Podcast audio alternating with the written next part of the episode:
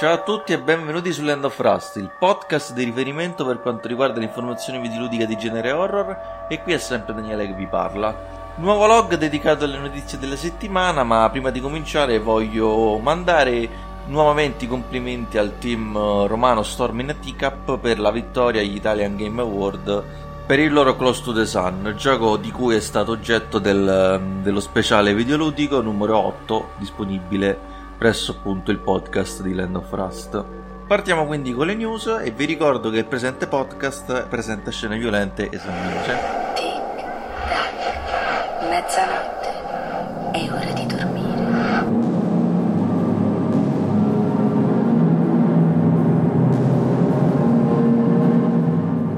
Partiamo dal rinvio del DLC di Dying Light chiamato Hellride che doveva essere originariamente disponibile a partire dal 23 luglio e che invece Techland ha comunicato che ehm, per la versione PC bisognerà attendere il, tre- il 13 agosto e per le versioni console, cioè Xbox One e PS4, bisognerà attendere il giorno successivo, ossia il 14 agosto ovviamente. Techland per l'occasione ha ringraziato anche la community per il supporto che ha fornito riguardante la beta proprio del DLC Hellride. E insomma quindi se siete se stavate aspettando questo DLC per Dying Light dovrete attendere ancora altre tre settimane circa insomma.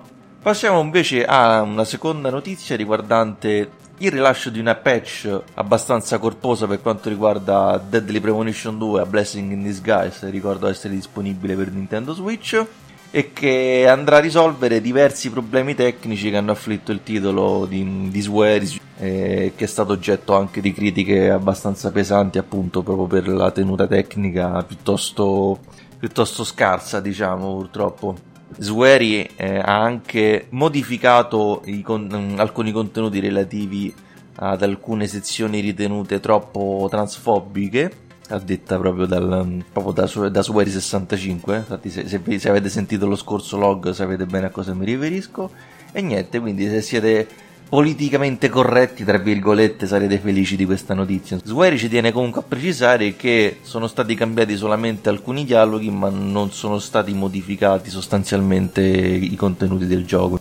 Chiudiamo le notizie flash con una curiosità relativa a un gioco che è stato cancellato nel, addirittura nel 2005 o nel 2006 da parte del team eh, polacco chiamato People Can Fly, gioco chiamato Com Midnight ed è un gioco, un action horror che è stato cancellato appunto parecchi anni fa e che doveva essere un titolo che avrebbe dovuto mischiare un po' Lovecraft e un po' la letteratura noir o comunque hardboiled o pulp diciamo insomma. Quindi parliamo insomma di di, dei cosiddetti polizieschi investigativi degli anni 20, anni 30. Sono usciti diversi video eh, questo, di questo gioco in lavorazione, infatti si, c'è una piccola demo dove, un, dove ci sono alcune piccole sezioni di gameplay e onestamente da quel poco che si vede non ci siamo persi granché, nonostante poi tale Adrian, come si chiama? Adrian Kmielarz, ovviamente un altro polacco, eh, poteva essere altrimenti, dice, ha detto a tal proposito che per l'epoca, insomma parliamo di anni 2005-2006, il gioco sembrava essere abbastanza all'avanguardia, poi per motivi a noi ignoti il gioco è stato cancellato. Diciamo che come atmosfere non mi sembra niente di particolare, poi certo andrebbe visto poi il prodotto finito, comunque artwork e bozzetti come, come erano stati pianificati, come, come erano stati ideati, diciamo, ecco, comunque pazienza, peccato, insomma, che un, un titolo che viene cancellato è sempre un peccato.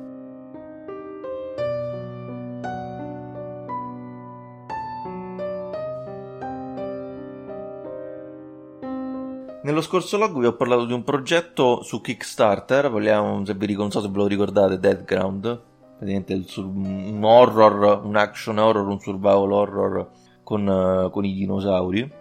E questa settimana invece vi voglio parlare di un altro progetto che è stato finanziato con successo. Si tratta di un action horror in 2D in, stile pixel art con la inquadratura con uh, com'è che si chiama nido d'aquila o nido d'uccello, non mi ricordo, che si chiama Conscript e parliamo di un gioco, appunto un, un survival horror 2D che si ispira sia a Resident Evil sia a Silent Hill, anche diciamo Resident Evil come gameplay e Silent Hill come atmosfere, ambientato nella prima guerra mondiale.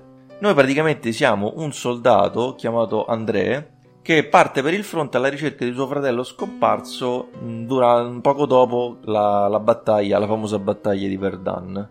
La raccolta fondi aveva come obiettivo eh, 18.000 euro. Nel momento in cui vi sto, vi sto parlando, siamo arrivati a oltre 22.000 euro. E tra questi tre beggar ci sono anche io. Con, con, con discreta soddisfazione ho speso questi buoni 18 dollari australiani, circa 11 euro, e mi porto così, se tutto va bene ovviamente, mi porto a casa la copia Steam di questo conscript che da, vabbè, non parliamo di qualcosa di veramente eccezionale, però insomma, io penso che un progetto come questo eh, fa sempre piacere, insomma. Poi tutto sommato sembra anche discretamente interessante. Se volete è anche disponibile una demo su Steam. Addirittura ci sono già degli, degli stretch goal e tra questi c'è il lanciamissili infinito e la modalità, beh, eh, due modalità, due livelli di difficoltà extra, quella facile e quella incubo. E vediamo, perché adesso nel momento in cui vi sto parlando mancano 44 ore alla fine. Quindi complimenti a questo sviluppatore australiano chiamato JD che ha 23 anni, è un solo developer, quindi insomma, quindi niente male per questo, per questo sviluppatore che ha una grande occasione quindi per le mani. E se tutto va bene dovremmo vedere questo conscript disponibile a partire da maggio 2021, almeno per quanto riguarda la versione PC.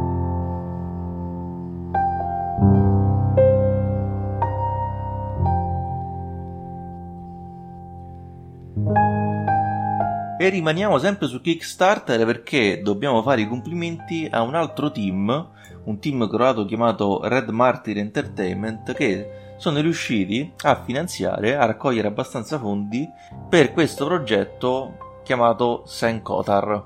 E parliamo di un progetto abbastanza, decisamente molto più ambizioso rispetto al precedente a, a Conscript, perché parliamo di un'avventura grafica che è parzialmente già disponibile su Steam come prologo appunto del, di, questo, di questo progetto poi più grosso. Infatti su Steam potete trovare Sencoder The Yellow Mask che è praticamente un prologo, una sorta di, di DLC gratuito che questo team Red Martyr Entertainment ha usato anche per fare leva e raccogliere abbastanza utenti che potessero essere disposti a donare per per finanziare questo progetto molto più grande che dovrebbe anche questo essere un bel frullato di roba niente male perché praticamente è un'avventura che dovrebbe avere rimandi a Lovecraft, Edgar Allan Poe, poi gi- ispirazioni varie tipo Gabriel Knight o Broken Sword, quindi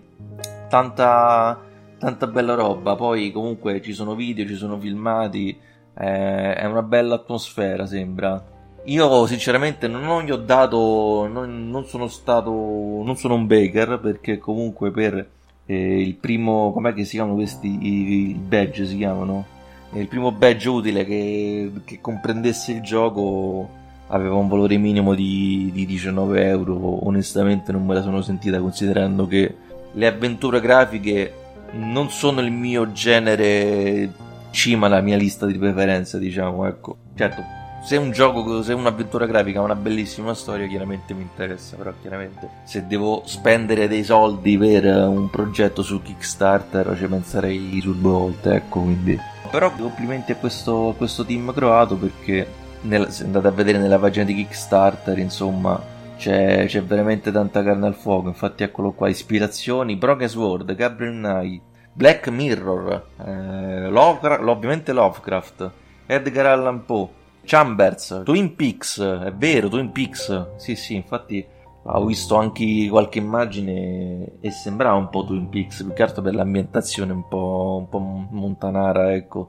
True Detective 7 e The Witch addirittura. È troppa, tanta, troppa roba. Speriamo bene perché poi in effetti questo gioco io ne ho sentito parlare per la prima volta addirittura già da, dal 2018. Quindi poi appunto c'è sta questo gioco, questo, The Yellow, questo prologo chiamato The Yellow Mask che è già disponibile su Steam. Semmai una partita ce la faccio, almeno per, per avere un piccolo assaggio. Ecco, considerate che mentre sto, sto, sto registrando mancano ancora tre giorni alla fine Ehm, il gioco chiedeva un, aveva come obiettivo 39.000 euro e sono arrivati adesso a 42.626 euro.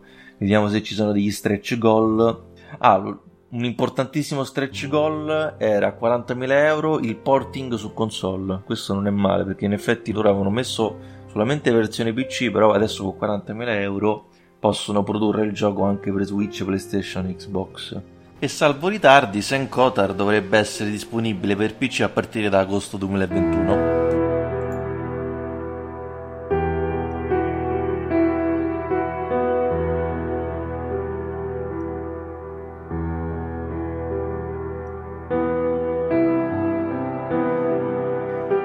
All'inizio avevo fatto i complimenti a Storm in Atipka per la vittoria agli Italian, Italian Video Game Award ma ho dimenticato di fare i complimenti anche agli Invader Studios che non hanno vinto ma erano nominati anche loro nella categoria Best Italian Game con Damer 1998 ed erano nominati anche come miglior gioco di debutto, miglior Italian, Best Italian Debut Game. E complimenti anche a loro, insomma, quindi e speriamo di avere presto notizie sul sequel di Damer, insomma, non vedo l'ora.